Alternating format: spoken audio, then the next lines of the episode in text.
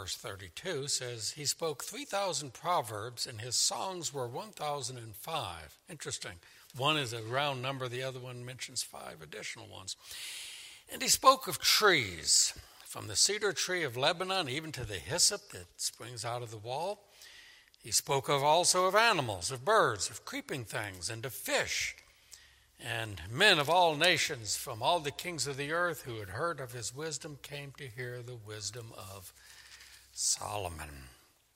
Interesting that he mentions that he studied um, both zoology and botany, trees, as well as these different kinds of animals. He was a kind of a renaissance man that studied a lot of fields and mastered them all.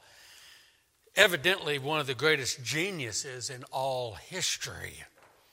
But God also used him to write three inspired books of the Bible. So tonight we're going to just do a brief survey of those three books because, uh, in a way, this is his greatest contribution. Not building the temple, that was later torn down, but we still have these inspired books.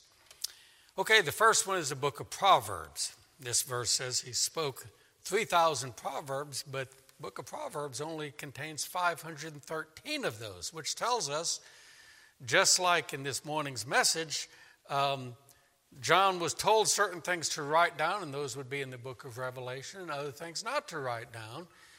Um, various prophets, they were not always infallible when they wrote scripture and when they prophesied with the Spirit upon them, they were infallible, but they wrote other things that were not necessarily infallible. A couple of the non canonical letters that Paul wrote that he mentions, but they're not in the Bible. In fact, we don't even have them.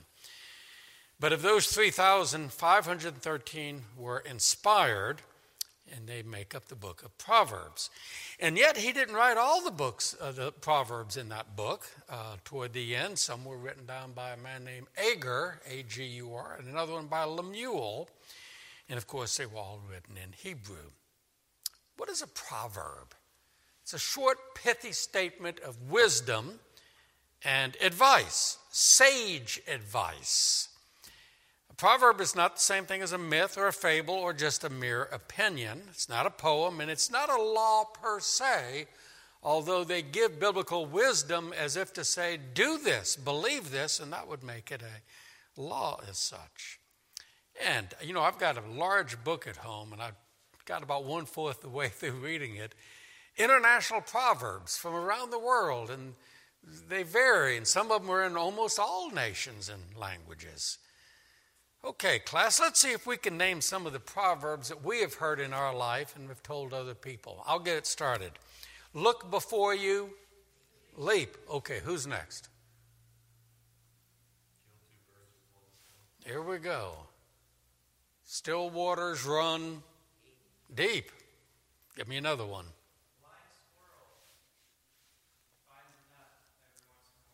No, no, no. A blind hog finds an acorn every now and then. okay, blind squirrel. Uh, it varies. Any others? Yep. A penny saved. Okay, come on. You, you. That's right. Well, how about out of the frying pan into the fire? There we go. So these are a few of the popular proverbs. Um, hmm? yeah, fishing companies stink in three days. Yes. Uh, by the way, there's a, a, book written right after the New Testament called The Teaching, the Didache, and it has some proverbs, and one of them is, is almost like that.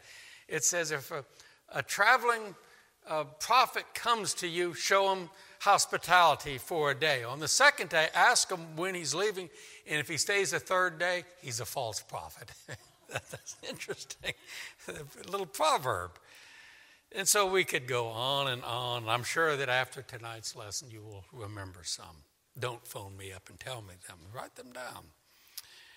Now, often his proverbs are by way of contrast. The wise person does this, ah, but the foolish person does that. So he's given the good example and the bad example.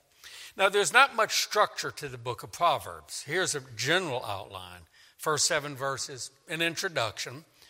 And then chapters 1 to 9, it's Proverbs for the young. He's giving advice to a young man, young woman, often his son.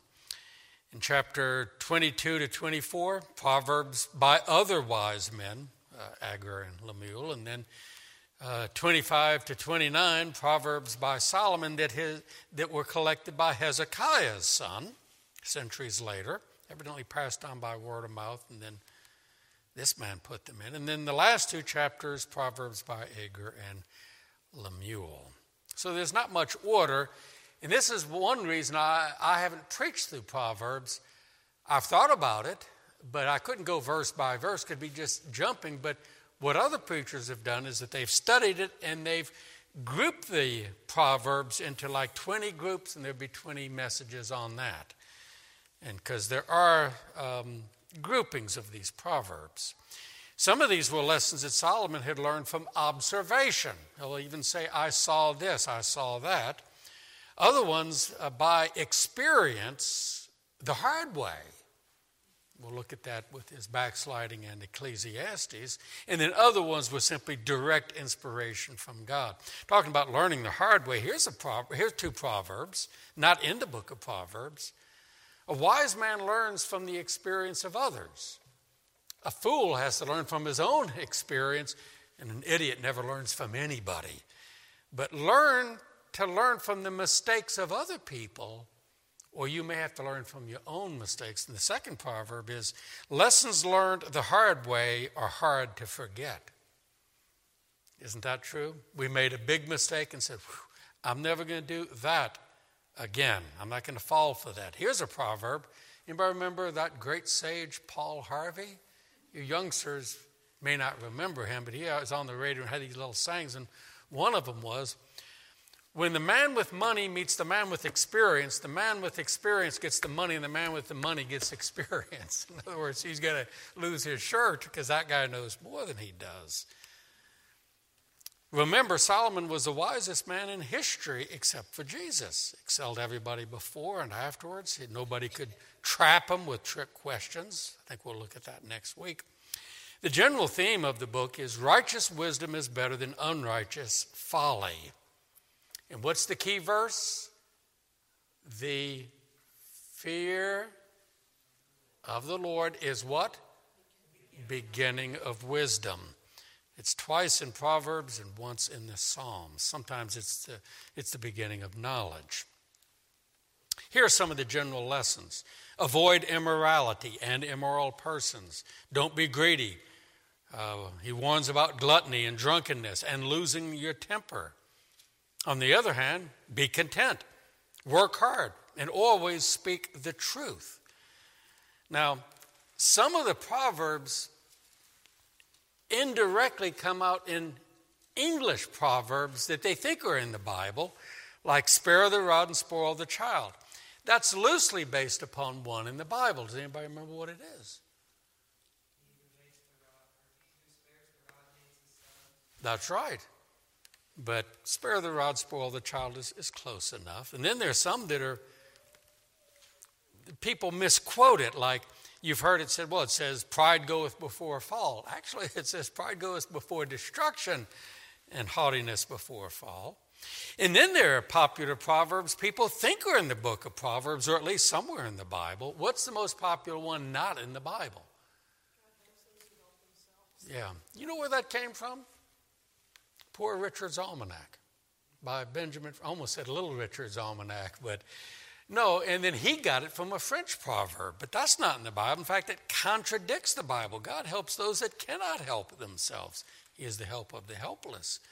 And there are other sayings that people think are in the Bible. I did a Bible study once on this sort of subject, and I listed about a dozen proverbs and sayings people were sure were in the Bible, but they weren't.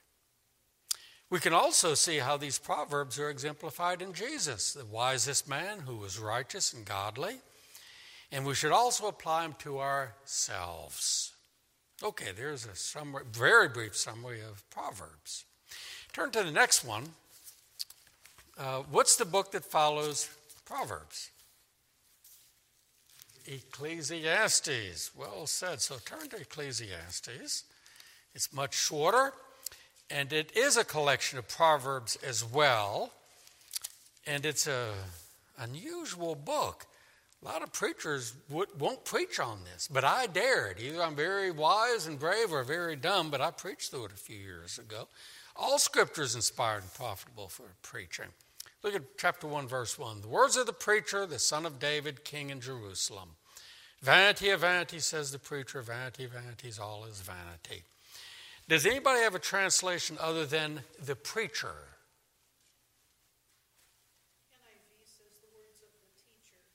Yeah. Hebrew word is Qoheleth, which means teacher, wise man, preacher, philosopher. And so it's talking about him. Now, the liberals deny that Solomon wrote this. Even some evangelicals have questions because he doesn't name himself Solomon. But verse 1 says, He is the son of David, son, grandson, descendant, king in Jerusalem. No other king other than uh, David and Solomon reigned over all Israel in Jerusalem because after Solomon died, the kingdom was divided. And so it was definitely Solomon. The Jews have always believed that, as well as most Christians. The name of the book is Ecclesiastes, not Ecclesiasticus. What's that? Anybody know? Book in the Apocrypha. And it's, uh, it's wisdom, but it's not inspired. And the title is not Ecclesiastics either, which means like a clergyman or a preacher. But it's Solomon. Um, and the summary of the book is this He's writing this at the end of his life after he had backslidden. We'll look at that in a subsequent lesson. And he's come back and he's sharing these hard lessons, especially with the young. He's in his old age, passing on some legacy like, I learned the hard way, you learn from my mistakes. And there's a lesson here. Uh, the older we get, we've accumulated a lot of experience that younger people don't have. We need to pass on the lessons of life to younger people. Uh, I may have told you that uh, about a year or two before my late father died, I got out a, one of those old fashioned camcorders and I videotaped him speaking for 22 hours, telling me the story of his life. And on one of them, I said, Dad, what are the lessons you want to pass on down to me, your grandchildren, and maybe a 100 years from now? And he had some interesting little comments, uh, lessons to pass on down. Older Christians need to pass that down. Okay, class, is there a verse that says something about older men or women teaching younger men or women? Tell me. I see some heads shaking. Hmm? Let's get one of the women to answer this. Okay, what does it say? Matt, you know the answer. I would that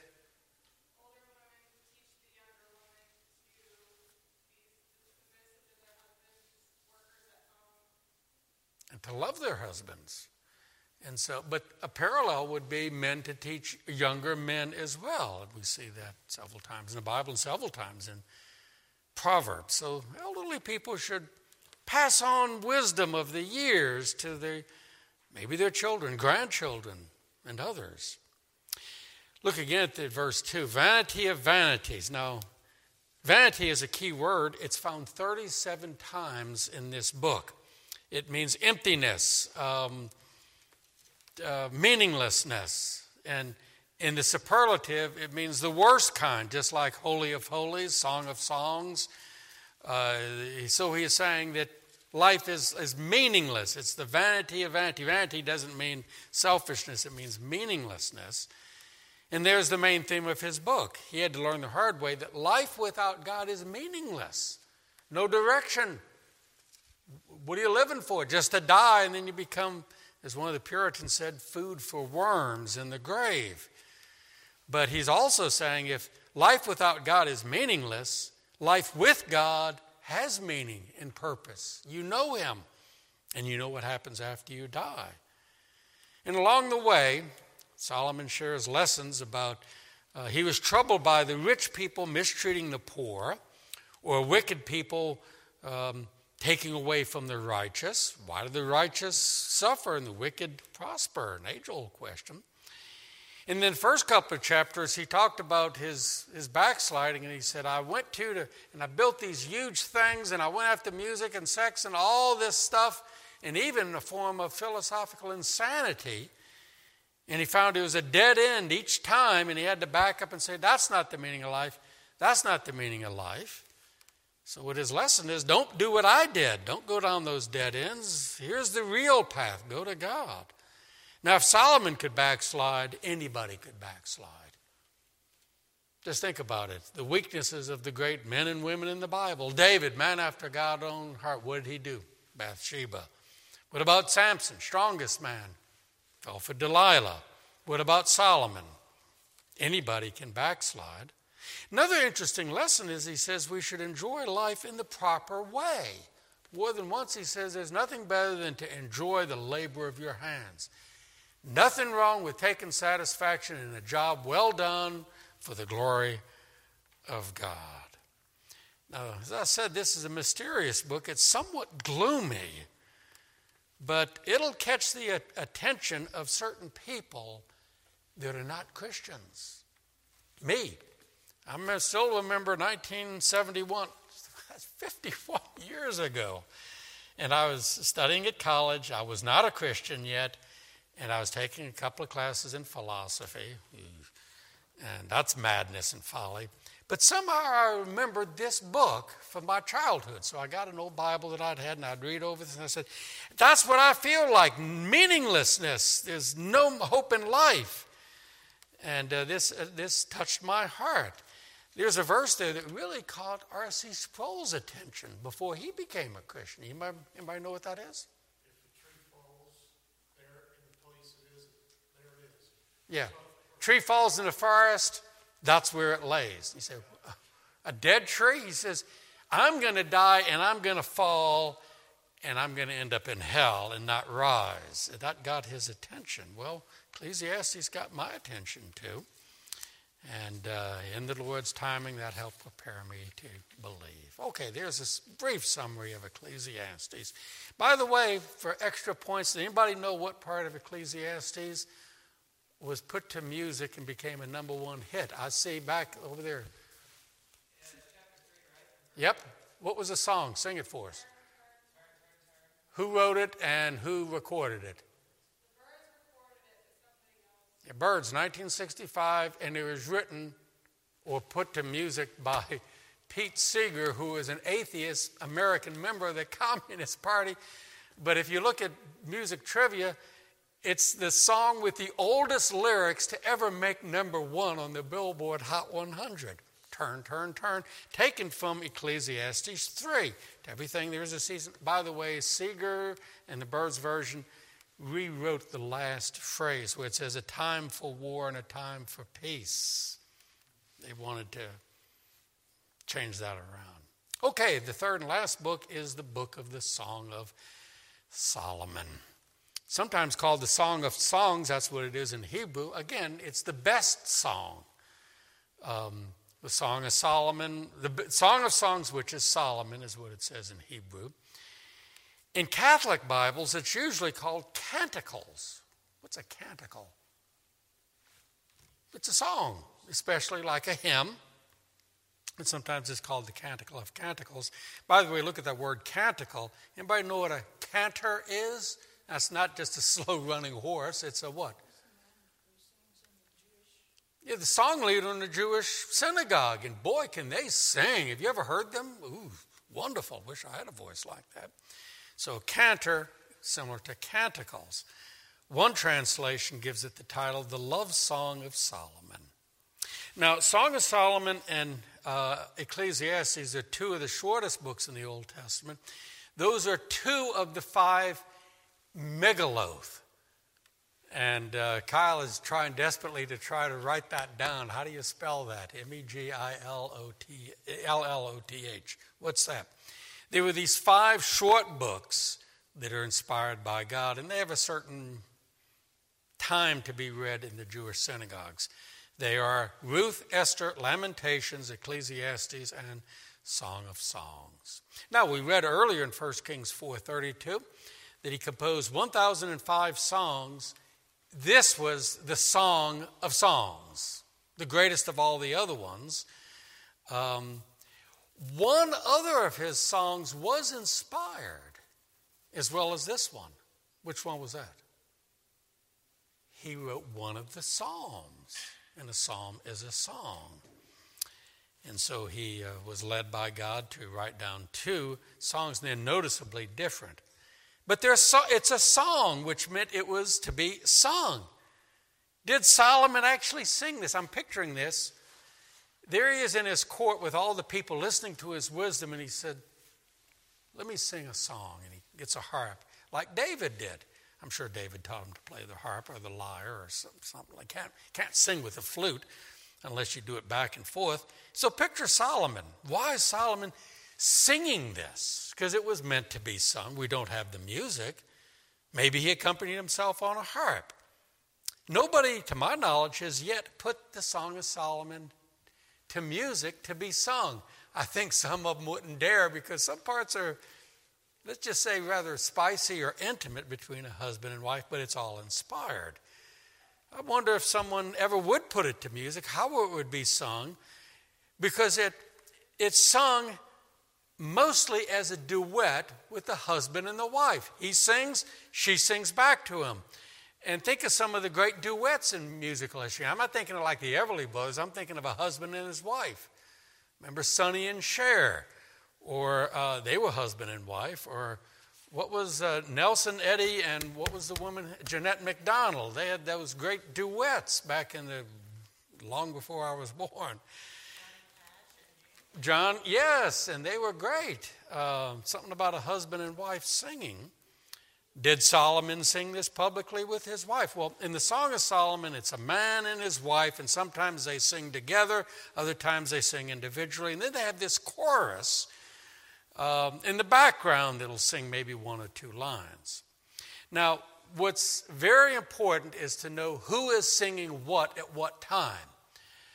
Uh, I, I'm not sure, but the King James doesn't identify, but there are notes at the beginning of the New King James, the ESV, NIV, and others. It'll say, we will put like a little note saying the man or the husband. Now it's the woman. Now it's the chorus. Otherwise, you wonder who's singing what to whom, and some people get it backwards. They put these words in the word in the mouth of the wife when it's really the husband.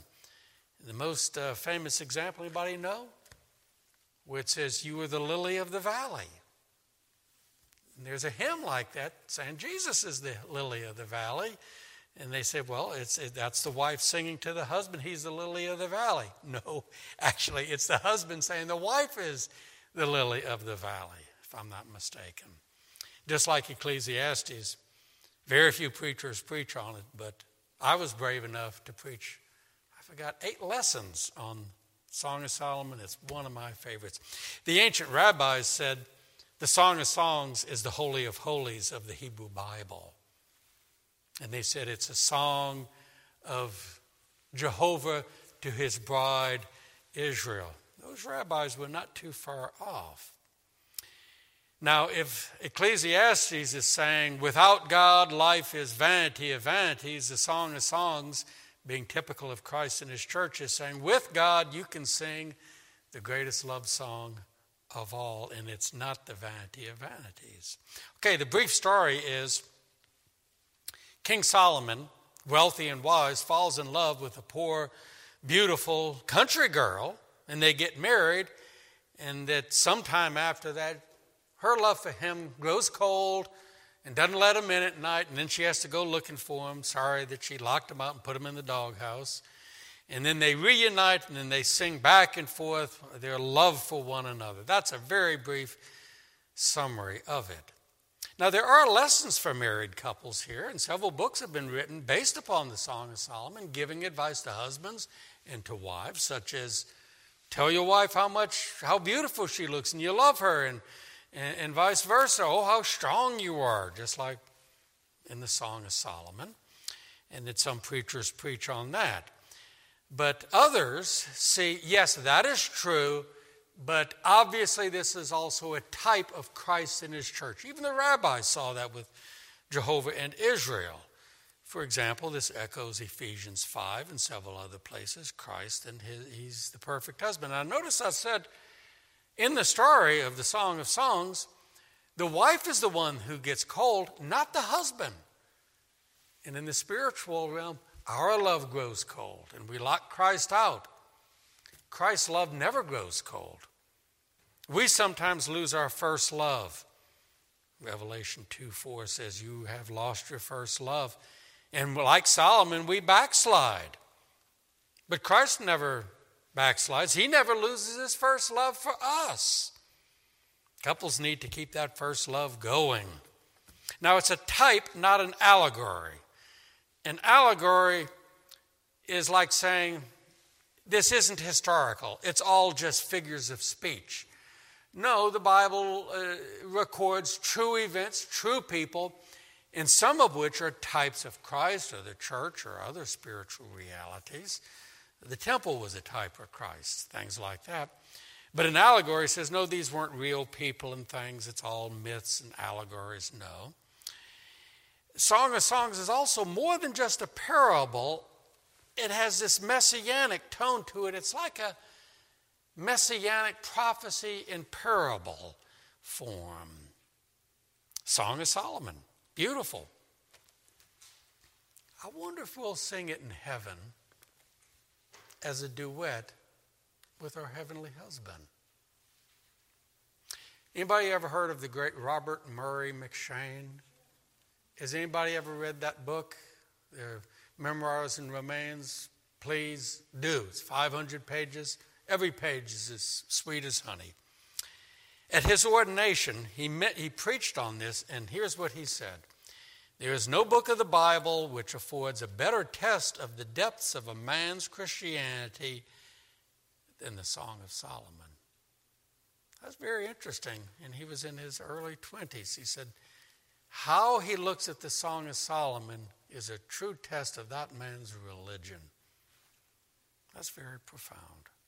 Well, we ended a little early tonight. Does anybody have any questions or anything to share on Solomon's three books?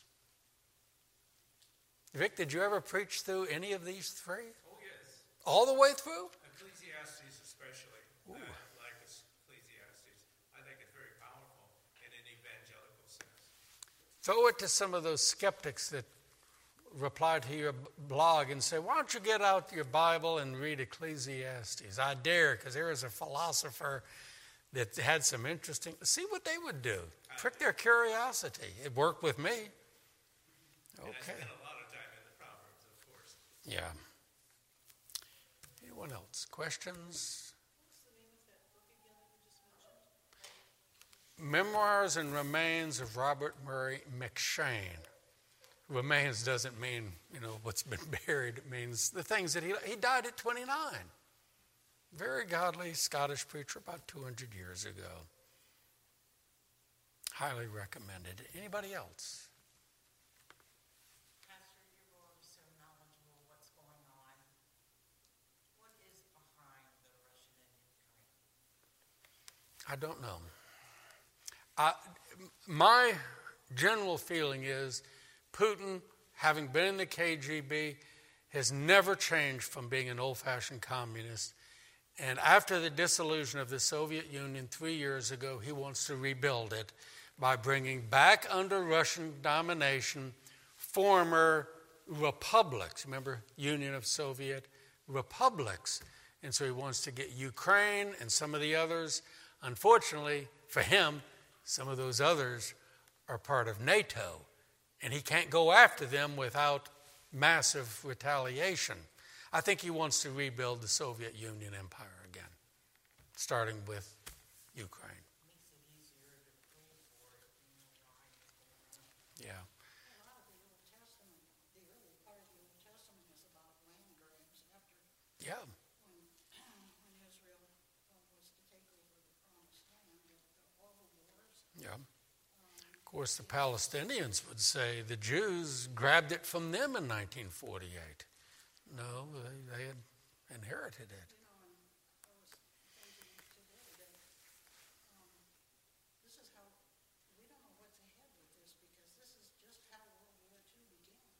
Yeah. Blatant aggression.